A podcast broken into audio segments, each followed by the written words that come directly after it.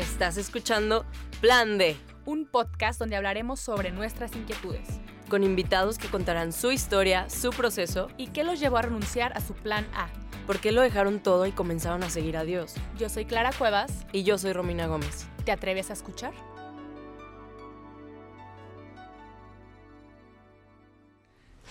Es que nunca. Ya sé. es como bien raro. Ahí está. Hola amigos del Plan D, bienvenidos a un episodio pues muy, pues muy íntimo, muy... La verdad es que estoy muy entusiasmada como siempre, pero ahora más porque ya nos podemos ver cara a cara. Creo que me entusiasma mucho este episodio y cómo el podcast va tomando un ritmo muy distinto a lo que al principio pensábamos que quería que fuera. Y Dios nos va como orientando poco a Sí. poco a algo más íntimo, más personal y que sea de utilidad para todos. Yo creo que ha recibido y ha tenido muy buena respuesta de parte de ustedes muchos episodios que habla como de que hablamos desde lo, desde lo íntimo y lo nuestro, ¿no?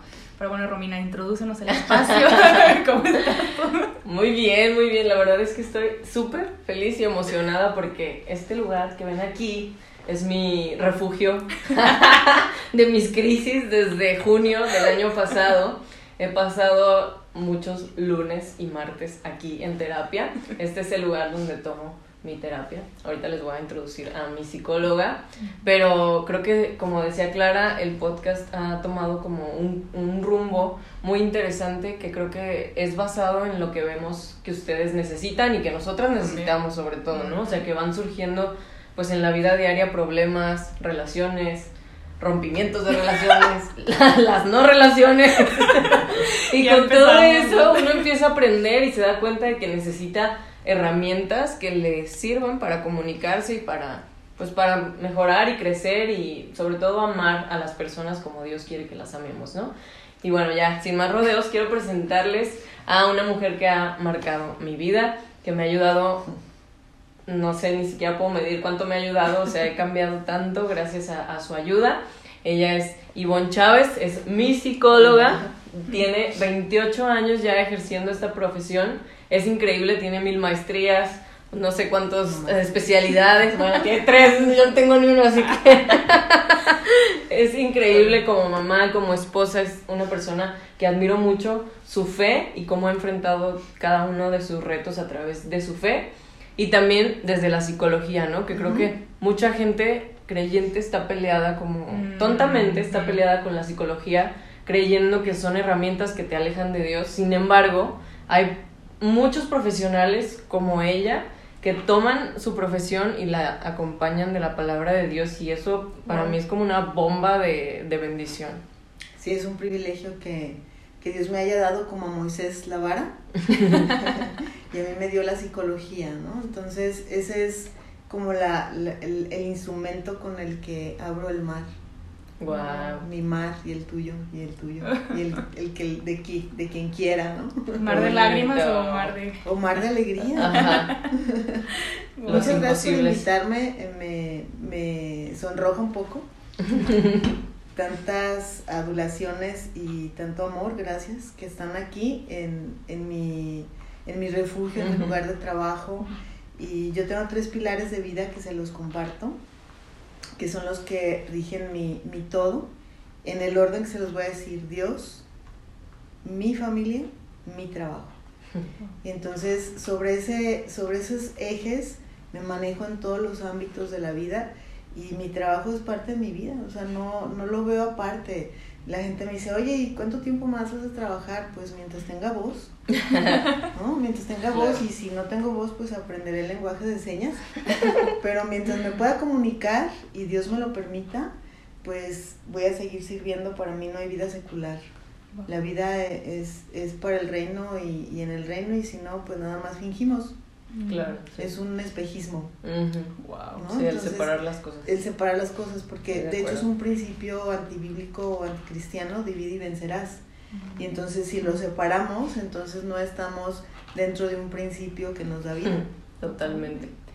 Entonces, bueno, así es. Pues bienvenida, muchas gracias por aceptar la invitación. Gracias a ustedes. La verdad es que estuvimos como entre conversaciones Clara y yo, conversaciones con amigas, conversaciones con desconocidos incluso que nos escriben por ahí. De todos los temas que hay alrededor de la comunicación y lo difícil que es hoy en día comunicarse, a pesar de que tienes, y yo creo que en realidad esa es la causa, que tienes a un clic la comunicación con mil gente en un instante, y eso en realidad dificulta todo, porque una, no sabes cómo está reaccionando la otra persona, ¿no? No la estás viendo, no estás viendo su cara, no estás viendo, no estás escuchando su tono de voz. Entonces es muy fácil que o que te deje de contestar o que malinterpretes las cosas o que mil cosas sucedan dentro de esta pantallita de la cual dependemos tanto, ¿no?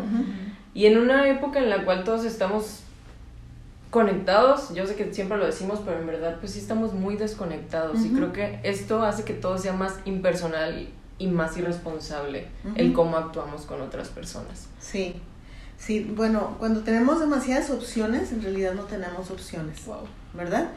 Y eh, yo, yo soy mucho de autores, tú lo sabes, de saturo, ¿verdad? De, de autores y de información. Y a veces tengo miedo de quedarme loquita por tanta información que hay aquí, pero trato de, de, aterrizarla. Hay un autor que es mi autor favorito en el tema de la comunicación humana, que es un ruso que se apellida Vaslavik. Entonces, él habla mucho sobre exacto lo que acabas de decir, que hay ilusión de alternativas, en realidad no hay. ¿Verdad? De ahí parten muchos de sus principios en la comunicación. Es una ilusión de alternativas pensar que me puedo comunicar a través de un aparato de manera emocional. O sea, qué locura, ¿no? O sea, mi, mi puente es un aparato mm, físico, frío, metálico, y quiero comunicar, quiero que ese sea mi puente de emocional. Está bastante complicado, ¿no? Y en realidad, dice Vaslevik, no, no, existe porque es una ilusión y la ilusión es, una, es un constructo de la fantasía. Sí. No, y al final siento yo que terminas teniendo una conversación contigo mismo. Exacto. o sea, estás con el aparato, 30 mil opciones, 30 mil personas con las cuales hablar, Exacto. pero tú estás reinterpretando cómo te lo están diciendo, en qué tono. Sí, claro, claro, claro, claro, es, sí, es una, es, es algo chistoso, ¿no? Entonces, es un tema interesante, por demás bastante en estos tiempos bastante utilizado y poco aterrizado.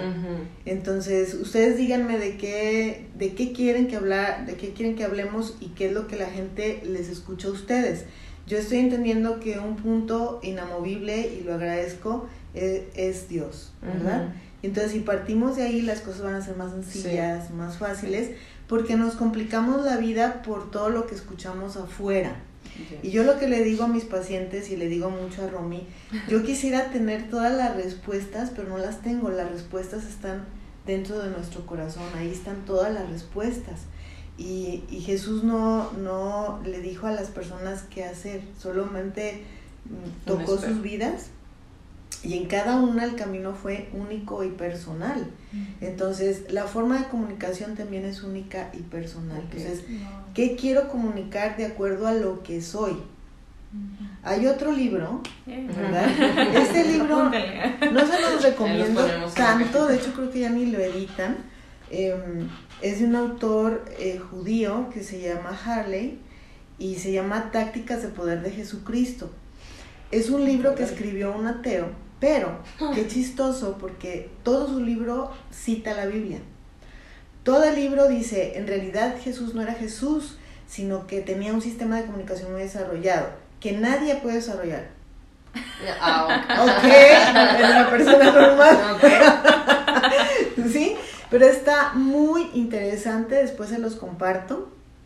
Es de esos libros que ya no editan y vienen los evangelios desglosados de la forma en la que Jesús decía las cosas. Por ejemplo, eh, eh, eh, a ver, a ver, tú dime, este, em, el César dice que tengamos que pagar tantos impuestos, ¿no?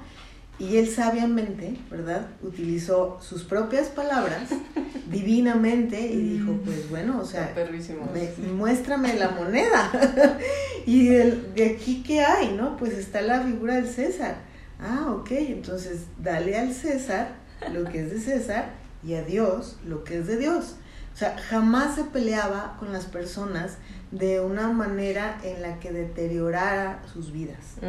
Y la comunicación de hoy deteriora nuestros corazones, nuestro pensamiento, nos hace dudar de quién somos, si en realidad lo que están diciendo los demás tiene peso sobre nosotros, porque queremos ser asertivos, digo, vamos a hablar de la asertividad, ¿verdad? Sí. Queremos ser asertivos con el mundo, con nuestros amigos, con nuestros padres, con nuestra pareja, con la gente que nos agrada, con nuestros jefes, con nuestros empleadores, pero estamos olvidando que lo más importante en la asertividad es la autoasertividad. Que eso Y es ya se acabó el programa, chavos. Vayan a autoexaminarse. Sí, que eso, eso fue lo gracioso que esperábamos como, como en cada episodio hablar de la asertividad del otro, ¿no? Pero Sí, nunca, claro. de verdad, nunca había procesado o escuchado la autoasertividad. Entonces dije, pues claro, o sea, le estoy pidiendo al otro que tenga lo que ni yo, Sí, ni lo que yo pensaba que tenía que tener, ¿no? Sí. Y creo que de ahí, ahí parten muchos problemas, obviamente. Sí. Entonces, Porque es ¿qué una falsa percepción.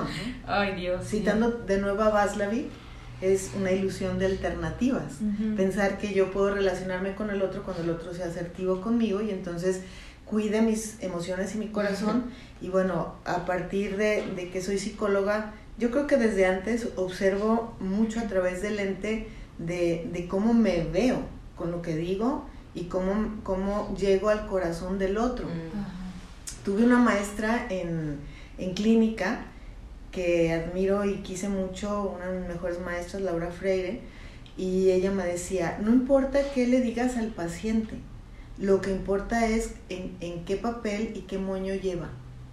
O sea, cómo se lo dices, ¿no? Totalmente. ¿Cómo, cómo, cómo le presentas esa gran verdad? ¿Cómo se la presentas? Entonces, queremos recibir regalos, ¿verdad? O sea, que nos hablen bonito, o sea, háblame bonito porque estás lastimando mi corazón. Pero no tenemos un stock de moños, cajas y bonitos papeles para los demás, ¿sabes? Eh, yo yo eh, cuando era eh, muy chica, muy, muy jovencita, unos 15, o 14, 16 años, mi mamá tenía un puesto de comidas, un lugar de comidas, y al lado, bueno, había varios locales, había una tiendita de regalos, pero no había nada bonito que comprar, realmente, o sea, en, en ese lugar no, no había nada bonito que comprar, pero la mujer de la, de la mercería envolvía los regalos tan perfectos, era una artista, o sea, yo duraba horas viendo Mm. cómo hacía las cosas y ella, ella me ilustró lo que años después me dijo Laura Freire, ¿no? Me dice, mira, mira, Ivo, no importa lo que lleve adentro, lo importante es la expectativa que genera de gusto por abrirlo, ¿no? Entonces es recibir bien las cosas, cómo, cómo, en qué presentación estás llegando a las personas, ahora no es solo con lo que decimos, es también con lo que hacemos y también con lo que sentimos, porque una niñita hace tiempo me enseñó que el alma sabe más que la mente. Y entonces si el alma sabe más que la mente, el alma transmite más que la mente. Y aquí estamos tres almas transmitiendo no sé cuántas cosas Sí. A los demás. ¿cierto? Sí. Entonces, bueno, sobre asertividad y tanto y puedo hablar por horas. Cállenme, No, por favor. este espacio. No, pero yo creo que si algo a mí me ha ilustrado a cómo empezar a amar a mi prójimo, porque también ahí está la cosa, cómo busco ser asertiva con el otro si ni siquiera lo veo como es, ¿no? Ujú. Y es esto que dijiste, es alma, es un alma. Es un alma que yo puedo ayudarlo a ser mejor o a pecar o lo que sea, pero es- Wow. es un alma. Entonces, si algo estamos haciendo mal en general, es que estamos dejando ver al otro como lo que es en su esencia. Así es. Por eso me importa Sí. menos cómo le digo las cosas y me Sí. afecta más como me las dice a mí. Entonces es, no buscamos el realmente llevarnos a Jesús, sino como, mira, ya, lo que quieras. Acabas de decir, Clara, algo que tiene un, un principio teológico muy profundo. y aunque no vas a hablar de teología, no, no, me prometí a mí misma que no íbamos a hablar ni de apologética ni de escatología, ni nada de eso, solo de asertividad, y de la asertividad, no te salgas del tema, Por ahí va asertividad, conversación. solo asertividad. Voy a intentarlo. Pero bueno, en un principio, ¿verdad? Y, y el principio, el origen, el génesis, viene tanta sabiduría. Y en un principio, el enemigo quiso dividirnos de Dios y lo logró en buena parte. ¿Y cómo lo hizo? cuando viene y quiere reproducir la misma idea de Dios y dice, si tú haces esto vas a ser como Él, ¿verdad? Cuando nosotros ya éramos hechos a su imagen y semejanza. Ojo con lo que acabas de decir, lo voy a lanzar aquí, no voy a profundizar de eso, solo voy a, a rescatar la idea. A veces pensamos, o generalmente pensamos, que el otro no es asertivo conmigo cuando no hace, piensa y dice lo que yo quiero, o sea, principio diabólico. ¿verdad? Mm. Queremos que el otro sea nuestra imagen y semejanza. Wow. No de Dios. Ay, me voy. Se acabó. ¿Sí? Y, y esa es la asertividad de la que yo hablo. Mm, no, no, no tanto la, la que menciona Harley o Vaslavic o muchos miles de autores que son rescatables, pero lo más importante es lo que dice Dios en nosotros y a cada uno nos dio una esencia. Y, y al único que nos tenemos que parecer es a Él. Esto ocurre mucho con la pareja, ¿verdad? La, la queremos, la apreciamos, la valoramos, es nuestro príncipe azul entre más se parece a nosotros, ¿verdad? Entonces es que somos tan diferentes, ¿sí? Y, y cuando nosotros detectamos este principio que no viene de Dios, de querer hacer a la otra persona nuestra imagen y semejanza, sea un amigobio, amigo, novio, posible novio, como le quieren llamar, ya no sé cómo decirlo. Amigo, especial. Eh, entonces, dentro de nosotros hay una parte inconsciente, ¿verdad? de querer ser pequeñas diosas o dioses y quererlo hacer a nuestra imagen y semejanza. Entonces, es, es, es un principio que, que, nos sirve mucho cuando lo tenemos presente y nos cachamos que queremos que el otro lo haga como nosotros lo queremos hacer y de ahí viene toda una ideología sobre el control que no es otra cosa más que querer hacer al otro nuestra imagen y semejanza cuando ya está hecho imagen y semejanza del creador. Wow. ¿Sí? ¿Cómo alguien podría ser asertivo bajo ese principio? Yo tengo una duda. O sea, eh, me acabas de descalabrar como tres veces seguidas. Pero sigo bien. sigo viva. Aquí, aquí hay Kleenex. Mi duda es la siguiente. O sea, si tú detectas eso en una relación, la que sea, que quieres que la gente se comunique y ame y dé como tú des, esas son tus expectativas, ¿no? Empiezas a detectarlo y lo quitas. Pero, ok, aceptando que la otra persona ama diferente, piensa diferente, se comunica diferente, ¿en qué momento puedes detectar que es simplemente él siendo él? ¿Y qué momento es él siendo irresponsable contigo y poco claro y poco comunicativo. O sea, ¿cuál es la diferencia? ¿Estás hablando de una relación de quedantes? ¿Así le llaman ustedes? ¿Quedantes? pues sí. Sí, un, ¿Sí? Ya, ya, nos pasamos de, de, una amistad tradicional. También en una relación. A, un interés, a un interés más allá, ¿verdad? Eh, fíjate que las líneas son casi invisibles y solo son detectables por la persona que lo está viviendo. Entonces, Primero, lo más importante es identificar los principios con los que nosotros hacemos nuestros constructos, ¿verdad? Entonces, si yo tengo un, constructo ya elaborado, que es la fe, ¿verdad? una ideología que mi estilo de vida es lo de valores y principios que están basados en la palabra de Dios, entonces yo parto de ahí para conocerme.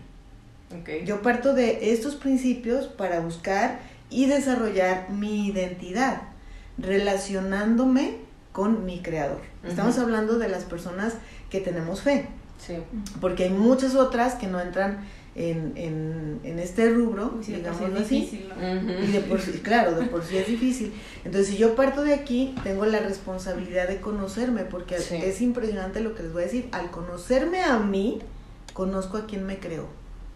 Y cuando lo conozco a él, me conozco a mí, ¿verdad? Es un binomio. Es un binomio solamente entre dos. Entonces, una vez que me conozco, entonces sé lo que necesito. Y entonces no ando queriendo eh, construir algo y, eh, que no, no, tiene forma, ni fondo, ni estructura en otra persona. Y tú estás hablando de la relación que se pueda eh, forzar, como como quererla hacer a tu manera y que el otro finja que tiene lo que necesitas y no te lo dé, ¿O que sí lo tiene y no te lo da? O sea, me refiero a que es difícil como que tú dices, bueno, pues si yo estoy haciendo las cosas bien, yo estoy como siendo clara, siendo responsable, siendo, o sea, como que alineándome a lo que creo que Dios me dice, ¿no? De honrar a la Ajá. persona, viéndolo como mi prójimo, tratando de acercarlo a Jesús, o sea, haciendo como las cosas que nosotros entendemos como. Que honran, ¿no? A Dios y a la persona. Pero la otra persona lo ve de una forma totalmente distinta y actúa de una forma totalmente distinta. ¿En qué punto uno distingue como, ah, bueno, es su forma de hablar y de comunicarse? ¿Y en qué punto en realidad es que no sabe comunicarse? Y que tiene pedos grandes en su comunicación. O sea, sí me entiendes, la- o sea, porque yo, en mi caso, y creo que Clara también, soy una persona que acostumbra a ser pues directa y frontal y, y así, ¿no? Pero entiendo que hay gente que hace todo lo contrario, ¿no? O sea, que se... Como que va. Ajá, o se esconde, o te gostea, o no sé, o sea, mil conductas que se dan hoy en día. Sí. Ok. eh, lo voy a decir de la siguiente forma. Cada uno, ustedes lo saben, tenemos diferentes canales de comunicación. Y voy a hablar de las generalidades. El hombre comunica mucho más eh, con la vista, ¿verdad? Es su canal de comunicación más desarrollado, no significa que los demás no los tengan. Y la mujer comunica mucho más con el escucha Mm. y con el oído y con la palabra, ¿verdad? Por eso las mujeres hablamos más, ¿verdad? Y, y también nos convencen más, por eso somos palabras. mucho más consumidoras que los hombres, ¿verdad? O sea, te convencen fácilmente a través del oído. Entonces, esto, esto que me dices, primero lo tenemos que diferenciar, ¿verdad? Cómo comunica un hombre y una mujer, porque es lo que me estás diciendo, Sí. ¿verdad? Segundo, eh, personalizando, ¿verdad? Hay seres humanos que tienen más atropellos de comunicación y también tiene mucho que ver con la cultura. Yo me he topado mucho más con, con el occidente, eh, hablando específicamente de Guadalajara o de Jalisco, eh, eh, estos laberintos de comunicación. Sí, sí es algo cultural, estoy totalmente de Entonces, ustedes saben que estoy, yo soy del norte, yo nací en el norte, soy de Chihuahua, pero tengo toda mi vida viviendo aquí. Pero me criaron papás chihuahuenses. Y, y teníamos eh, una comunicación demasiado intensa entre nosotros, ¿verdad? Y hoy por hoy mis hijos cuando muy seguido convivimos con mi familia, eh, de pronto como que se sienten, pues dice, ¿por qué mi tía dice las cosas así? Somos Bueno, sentidos. Pues porque así somos este, las Chávez y decimos las cosas así medio sin filtro y porque somos del norte.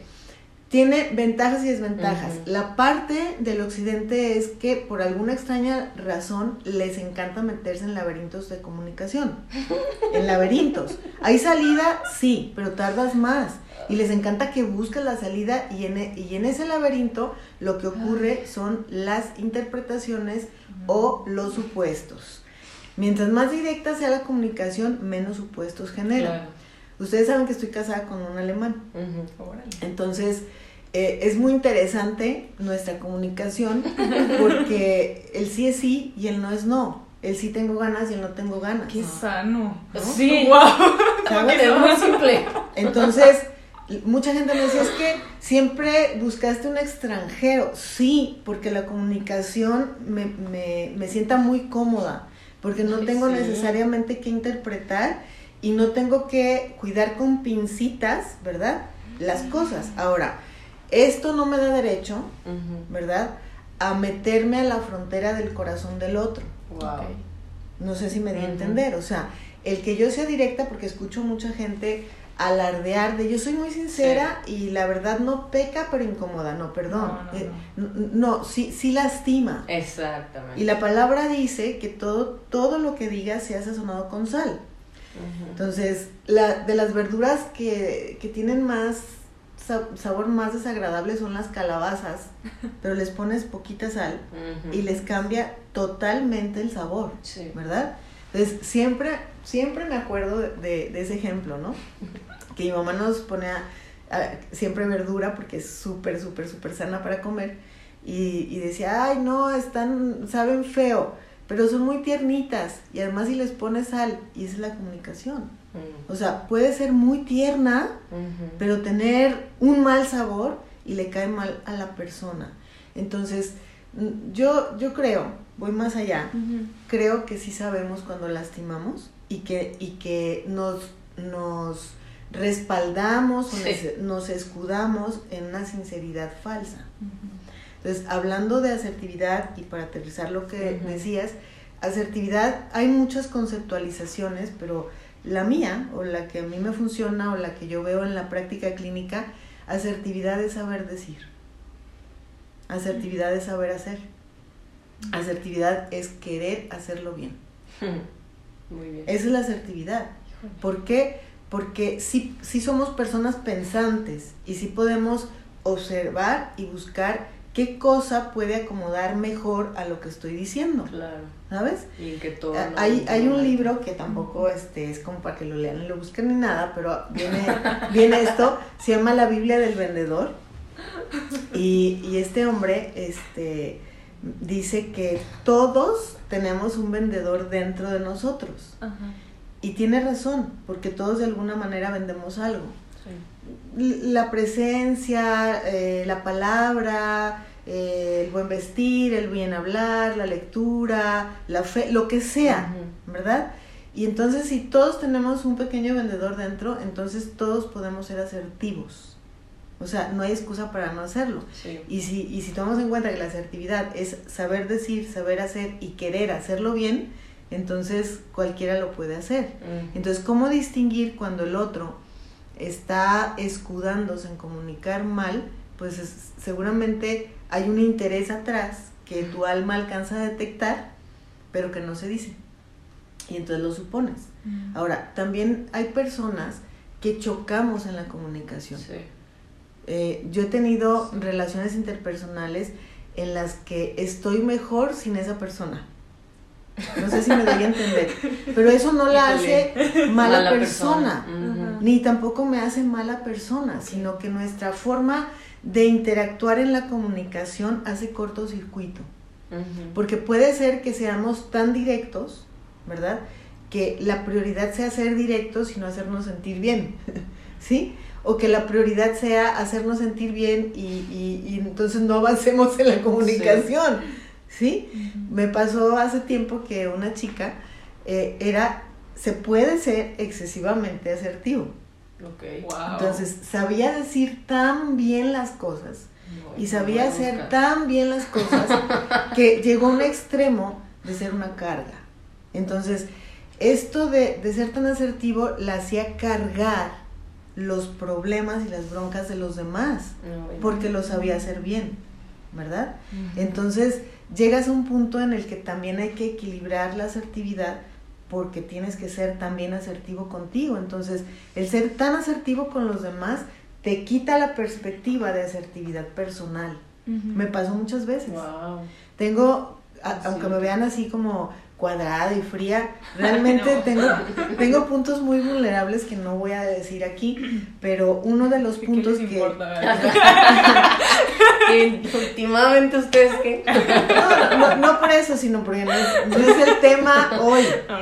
Y, y, es más, es de sentido común. No podría ser psicóloga si no tuviera una misericordia muy desarrollada. Wow. Entonces, eh, me pesa mucho que el otro sufra, pero tuve que llegar a un punto de equilibrio en el que no se podía detener mi vida porque alguien le estuviera pasando mal. Porque entonces me iba a dedicar a una persona y entonces no iba a abarcar a más personas. Entonces si yo tenía que ir al otro lado de la ciudad porque la persona se sentía mal, entonces yo dejaba un día de trabajo por ir al rescate y entonces no soy un superhéroe. Entonces es una falsa asertividad. ¿Me estoy entendiendo? Y te contesto con eso. O sea, tú tienes que pensar, todos tenemos que pensar hasta dónde es una asertividad genuina o una venta padre, la que estoy teniendo, o una compra eh, eh, accesible. ¿Sabes? Hasta dónde vendo, hasta dónde compro con la bandera de la asertividad. O hasta dónde quiero que el otro sea hecho mi imagen y semejanza. O hasta dónde quiero que yo sea hecha a su imagen y semejanza. ¿Por qué? Mira, cada vez hay menos, ¿no? Cada vez hay menos, pero cuando no te conoces y tienes vacíos, estás dispuesto que otro llegue a terminar de formarte. Cuando, volviendo al Génesis, dice fructificad y multiplicados. O sea, primero das fruto, cuando tengas frutos, ¿verdad? Fruto, el fruto es el que se ve. El fruto nunca se puede ocultar. El fruto está expuesto. Tú, ahora acabo de regresar de carretera y venía por, por, la carretera y me gusta mucho ver a los lados la, la creación de Dios en cuanto al fruto. O sea, y ese árbol de qué será, y ese árbol de qué será, el fruto no se puede ocultar. Entonces, si por tu fruto te vas a conocer, entonces primero das fruto y luego junto con el fruto del otro te multiplicas. ¿Cierto? Entonces, cuando no hay fruto, quieres tomar del fruto del otro. Cuando el, el principio es que primero tengas tú el fruto para que lo puedas compartir, ¿cierto? Entonces, una vez que ambos tienen fruto, entonces también hay formas de ver hasta dónde puedes compartirlo y hasta dónde no, porque hay em, frutos que no se comparten y no se combinan. Mm. No porque el otro no lo tenga, sino que vas a ver medio raro el agua de mamey con limón. sí me di a entender, o sea, son frutos que no se combinan, pero tienes que tener un fruto y tiene que combinar ese fruto. Entonces, a veces, ¿verdad? Eh, al otro le gusta de ti una parte de tu fruta, pero no todo el árbol. Vas a seguir dando el mismo fruto toda tu vida. Toda tu vida. Un árbol de manzanas va a dar manzanas hasta que deje de ser árbol. ¿Sabes? Y al revés. Entonces a veces buscamos en la otra persona eh, tomar algo que no va a dar y que no tiene y que no va a desarrollar jamás. Y entonces estamos forzando una asertividad. Wow. Y por ejemplo, así como para puntos mm, claves. claves, ajá. ¿Cómo puedo yo empezar a darme cuenta, uno, de qué tan poca asertividad tengo? y cómo puedo empezar a desarrollar mi asertividad. Decíamos que eh, asertividad eh, es dar en el clavo, es decirlo bien, hacerlo bien y querer hacerlo bien, ¿no? porque soy ¿Cierto? entonces me, me, apunto. Y bueno, un, sí, uno de los puntos es no dar vueltas. O sea, decirlo bonito, adornado, pero decirlo rápido. Como Judas, eh, como Dios le dijo a Judas, ¿no? Lo que vayas a hacer, hazlo, prontito, o sea, no lo postergues, no postergues la agonía. Uno es eso, Clara. La otra es tener, tener eh, claridad mental de lo que quieres decir. Porque yo me topo mucho con, con, no lo quería decir. No, pero sí lo dijiste. O sea, más bien estaba en tu mente. Pero no supiste cómo y no supiste cómo decirlo. ¿Verdad? El, el otro punto es siempre pensar en el otro. O sea, siempre pensar en el otro, porque nosotros vemos como dice Pablo, oscuramente por espejo. Y los espejos de antes no tenían la nitidez que tienen hoy. Entonces los espejos eran oscuros, eran muy velados. Entonces decía, hoy vemos oscuramente por espejo, pero si viéramos lo que está atrás de la persona y lo que carga y lo que ha vivido y lo, que, y lo que construyó a través de su vida y tal vez tiene poca paciencia para decir las cosas porque nadie fue y le enseñó cómo decirlas. Ese también es otro punto, ¿no? O sea, es cómo te hablaron antes. De qué forma te transmitieron el amor. ¿Sabes? De que tuve un paciente que tenía muchos problemas con la comida, o sea, no, no le gustaba comer, no, no era un tema estético, era un tema psicológico y ni siquiera un tema de salud y, y, decía, no me gusta que me inviten a restaurantes ni que me inviten a comer, o sea, a un café y me tomo una botellita de agua o, un tecito o algo así, ¿no? Pero indagando es porque él asociaba la comida con maltrato. Oh, Entonces, su mamá le decía, trágate lo que te sirva, ¿no? Cero empatía, cero asertividad. Entonces, él asoció comida con castigo. No, no comida con armonía, no comida con salud, no, no comida con placer, porque también la comida es un placer que debe ser controlado, pero eso no deja de ser un placer. Y entonces lo asocia y dice, no quiero. Y entonces la gente que no lo conoce es un amargado, nunca quiere ir a un restaurante. ¿Sí? Wow. No me gusta estar con esa persona porque siempre se está quejando. O sea, ok, entonces podemos enseñarle en amor a desarrollar la, la asertividad. ¿Me doy a Sí, entender? totalmente. Entonces, es, vamos, no hay como una receta, ojalá lo hubiera, Ujú. si no hay un camino, Muy bien. ¿verdad? Entonces, ¿cuál es el camino a la asertividad? El punto uno es conocerme, Ok. mis alcances, mis limitaciones. Hay cosas que no nos gusta que nos digan y es válido, ¿sabes? Yo le aprendo mucho a mi esposo porque siempre me pregunta, amorcita, eh, ¿qué antoja desayunar? O sea, no va y dice esto, y pues ya lo hice, y palomita para mí porque hice el desayuno. No es, o sea, si ya lo voy a hacer, le pongo el plus y pregunto qué te gustaría. Ya. Si de todos modos lo voy a hacer, ¿no? Es empatía y asertividad. Entonces, parte del camino es me conozco, hay cosas que no me van a gustar, hay cosas que no me gusta oír, hay cosas que me, me van a venir mejor si me las regalan o me las como, y también parto de lo que conozco, de que me, me gusta, de lo que no me gusta, pero indago qué le gusta y no le gusta al otro. Ujú. Ok. Es el segundo punto. O sea, a partir de que me conozco, me da la pauta de conocer a los demás Ujú. a través de la observación, ¿verdad? Entonces observo y digo, ah, la otra vez le serví tal cosa, no le gustó, entonces en esta eh, le ofrezco otra cosa, pero siempre pregunto. Indagar, no suponer. Ah, es que suponer siempre. Indagar, no suponer. Las Lo- suposiciones. los supuestos matan gente, y es en serio. O sea, supuse que era el amante, ¿no? Y lo mató. Razón. ¿Sí? O sea, su- su- supuse tal o cual, o, o supongo que me quieres, ¿no?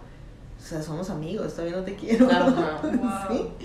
Entonces, en las relaciones interpersonales, sobre todo de pareja, tú lo sabes, Romina, tenemos que ser claros. Postergamos los malos lo ratos. ¿sabes? Postergamos la agonía, o sea, siempre va a ser mejor preguntar, pero antes de preguntar es hacer una presentación honesta de nosotros mismos. Esta soy. Ujú. Y generalmente nos tenemos una carta de presentación como un currículum, ¿no? Como, este, todo lo bueno que soy.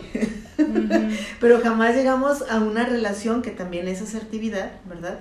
Esa asertividad dura, esa, esa, asertividad, esa asertividad fría, de decir, híjole, ¿sabes qué? Mm, eh, La verdad tengo un problema en los pies y me huelen los pies. Entonces dice mi esposo, ¿por qué en México? Digo, voy a decir algo que les va a hacer reír, pero está bien porque luego soy muy Pero somos tapatías y podemos llorar, ¿eh?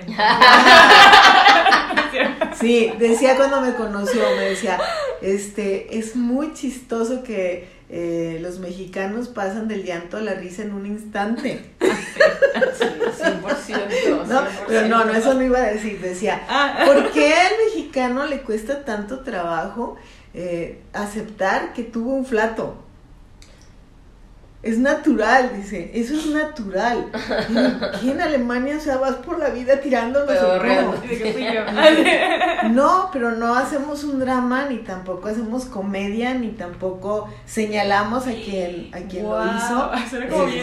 Sí. E- Es, en serio, o sea, es algo que nos da risa porque Sí, nos es sí, amenazante y, y ahí entro a esta parte en donde la psicología del mexicano, que hay- un montón de libros que les recomiendo el perfil del mexicano Juan Castaneda, de ser bien interesante. eh, dice que el mexicano eh, es una de las de, de las nacionalidades tenemos la cultura de la no asertividad porque todo lo que nos es amenazante lo hacemos broma la muerte Sí, sí. la mamá Somos los reyes de los memes. exactamente exacto ¿por qué? porque es un laberinto o sea primero me río porque me es amenazante y es un mecanismo de defensa o sea, me río. Entonces, cuando la regamos, ¿verdad? Cuando nos vemos en una regada, decimos, ahí fue broma.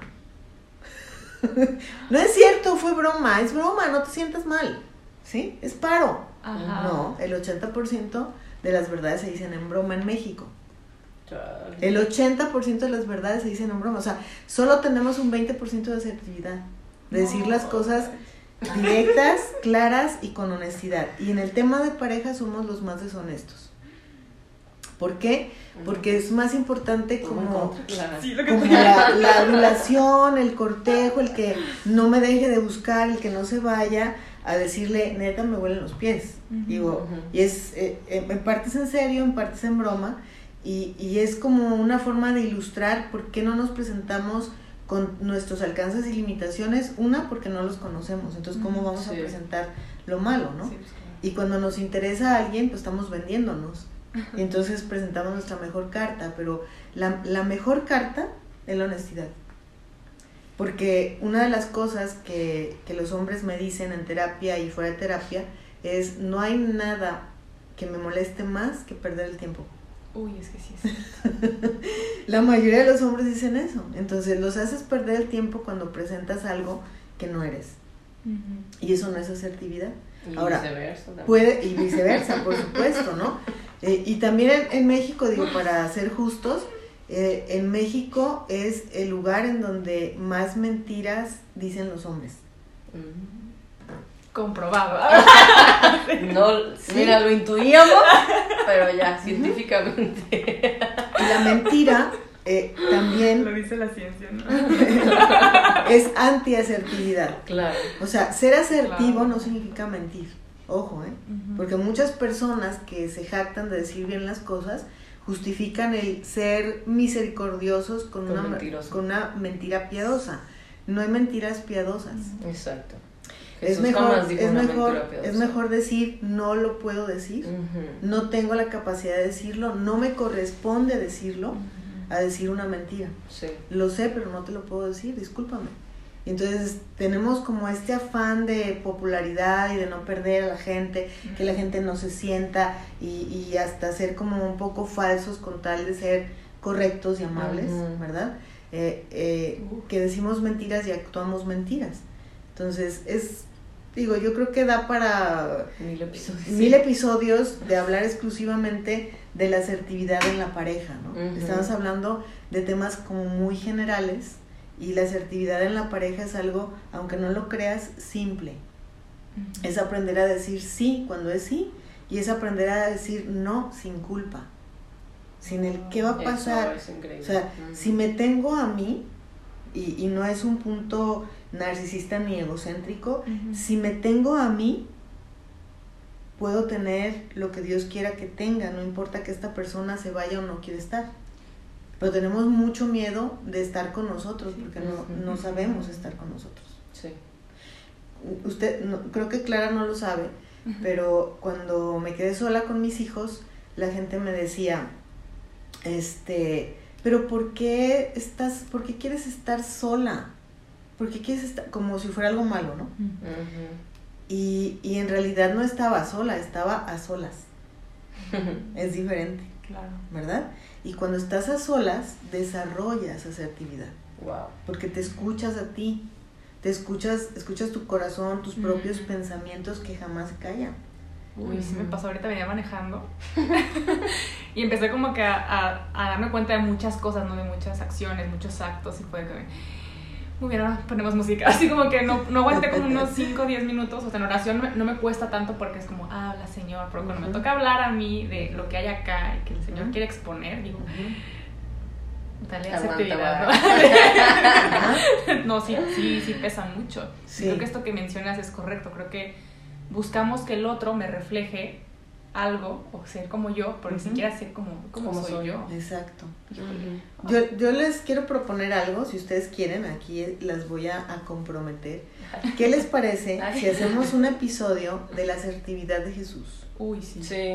Y partimos del principio, o sea, ese es el principio y, y somos congruentes con el no darle vueltas, ¿no? El no entrar en el laberinto de la comunicación. Y, y bueno, voy a, a traer este libro de, de Harley.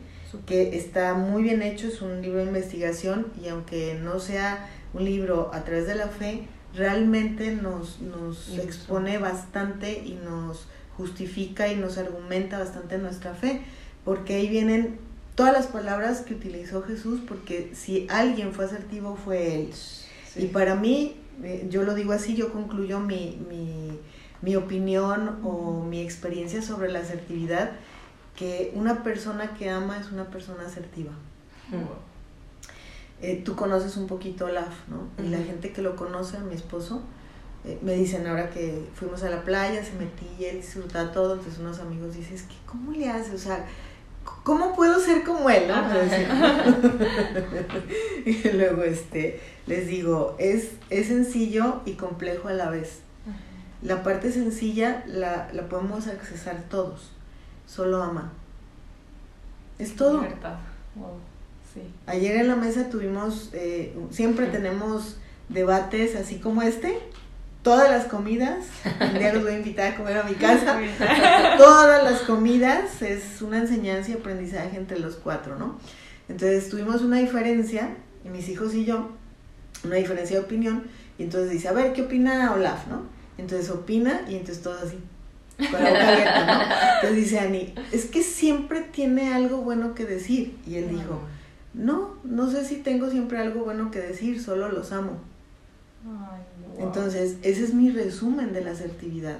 O sea, si quieres ser asertivo, por, porque me preguntabas hace rato, ¿no? O sea, y tú también, o sea, ¿cómo distinguir?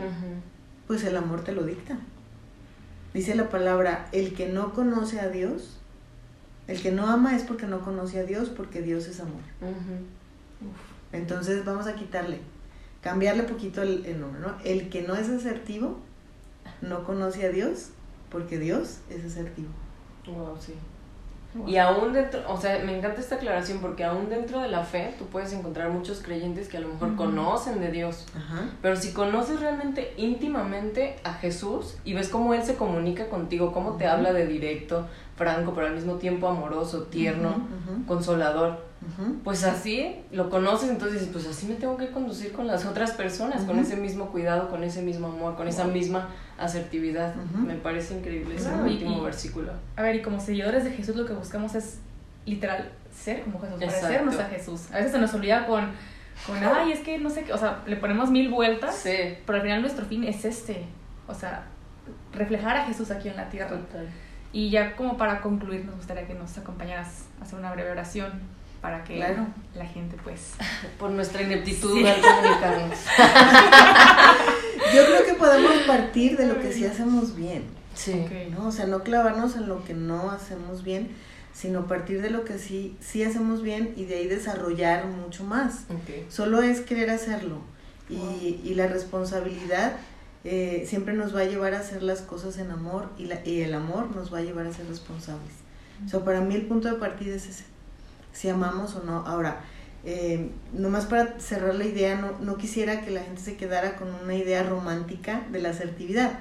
La asertividad también es justicia y también es decir la verdad, pero una verdad que al otro le, le, pueda saber bien por cruda que sea, pero no es nuestra responsabilidad total. Eh, asegurarnos, ¿verdad?, de que el otro lo tiene que pasar bien, porque no todo en la vida tiene, exactamente. Eclesiastes dice que hay tiempos de alegría y tiempo de llanto. Entonces, la asertividad es saber decirlo, pero no necesariamente va a ocurrir en el otro de inmediato el, el, que le sepa bueno. A lo mejor se va a acostumbrar con el tiempo, ¿no? Como yo a las calabacitas con sal, ¿sí? Con el tiempo. Y a veces en este em, mood de la inmediatez, pero si te sientes bien, pero no te molestas, pero no, o sea, acostumbrémonos a hablar con amor, a decir la verdad, a ser asertivos, pero no necesariamente va a ocurrir de inmediato el efecto en la otra persona. Wow. O sea, la verdad siempre es la mejor opción. Y como Jesús lo hacía, o sea, él confrontaba y decía la verdad siempre, pero su objetivo yo creo que ahí tenemos que buscar un poco ya para concluir nuestras intenciones, porque muchas veces puedes decir la verdad, pero para herir a la persona. Y Jesús decía la verdad para sanar a la persona, o sea, para liberarla de cualquier cosa que la estuviera atando, ¿no? Creo que eso es un punto porque también se van a ir al otro extremo, ya me los conozco. No, no, claro, bueno, o sea, Mentiras no dije, ¿eh? Nunca antes había, había sido tan polémica la comunicación como ahora que hay tantas formas de comunicar, ¿no? Como decíamos al principio, ilusión de alternativas, ¿no? Sí. Bueno, vamos a, a darle gracias a Dios por este momento y, y, a ustedes también. Gracias Señor por este tiempo, por estos temas, que te damos gracias porque nuestra vida no queremos que sea inútil aquí. Y gracias Señor porque nos permites ser de utilidad, porque tú nos usas Señor dentro de tu reino. Te doy gracias por las personas que nos van a escuchar, que nos están escuchando.